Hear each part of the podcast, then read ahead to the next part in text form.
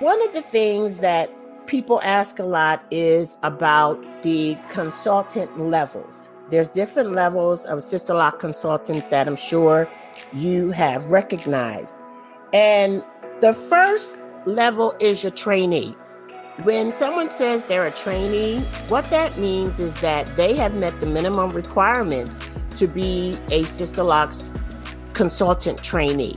That means that they've gone to the four day training, and you should be able to find them listed on the um, Sisterlocks registry on sisterlocks.com.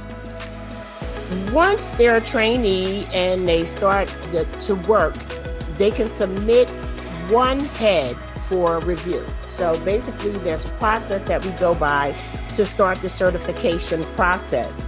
And once that head is submitted, if it's if it's good enough, Sisterlocks Corporation will make that person an approved trainee. Okay, so that is what sets kind of the trainees apart from one from another is whether or not a trainee is an approved trainee or um, just a beginner trainee. So that's sort of like a, a one up if, if the person is an approved trainee.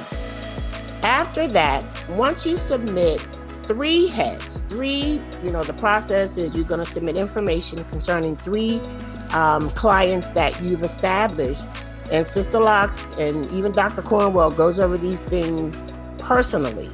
And once your um, certification, once your, your submission is approved, then you can become a certified consultant. So, what that means is your certified consultant is a person who has done at least what? Three in establishments, right? So then after you're a certified consultant for a year, then you get the opportunity to become a brand ambassador.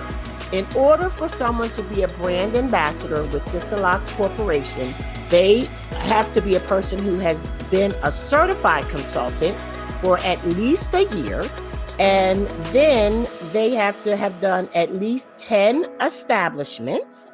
And um and they have to have no no unresolved complaints. Okay so those are some of the uh, requirements of Sister sisterlocks consultants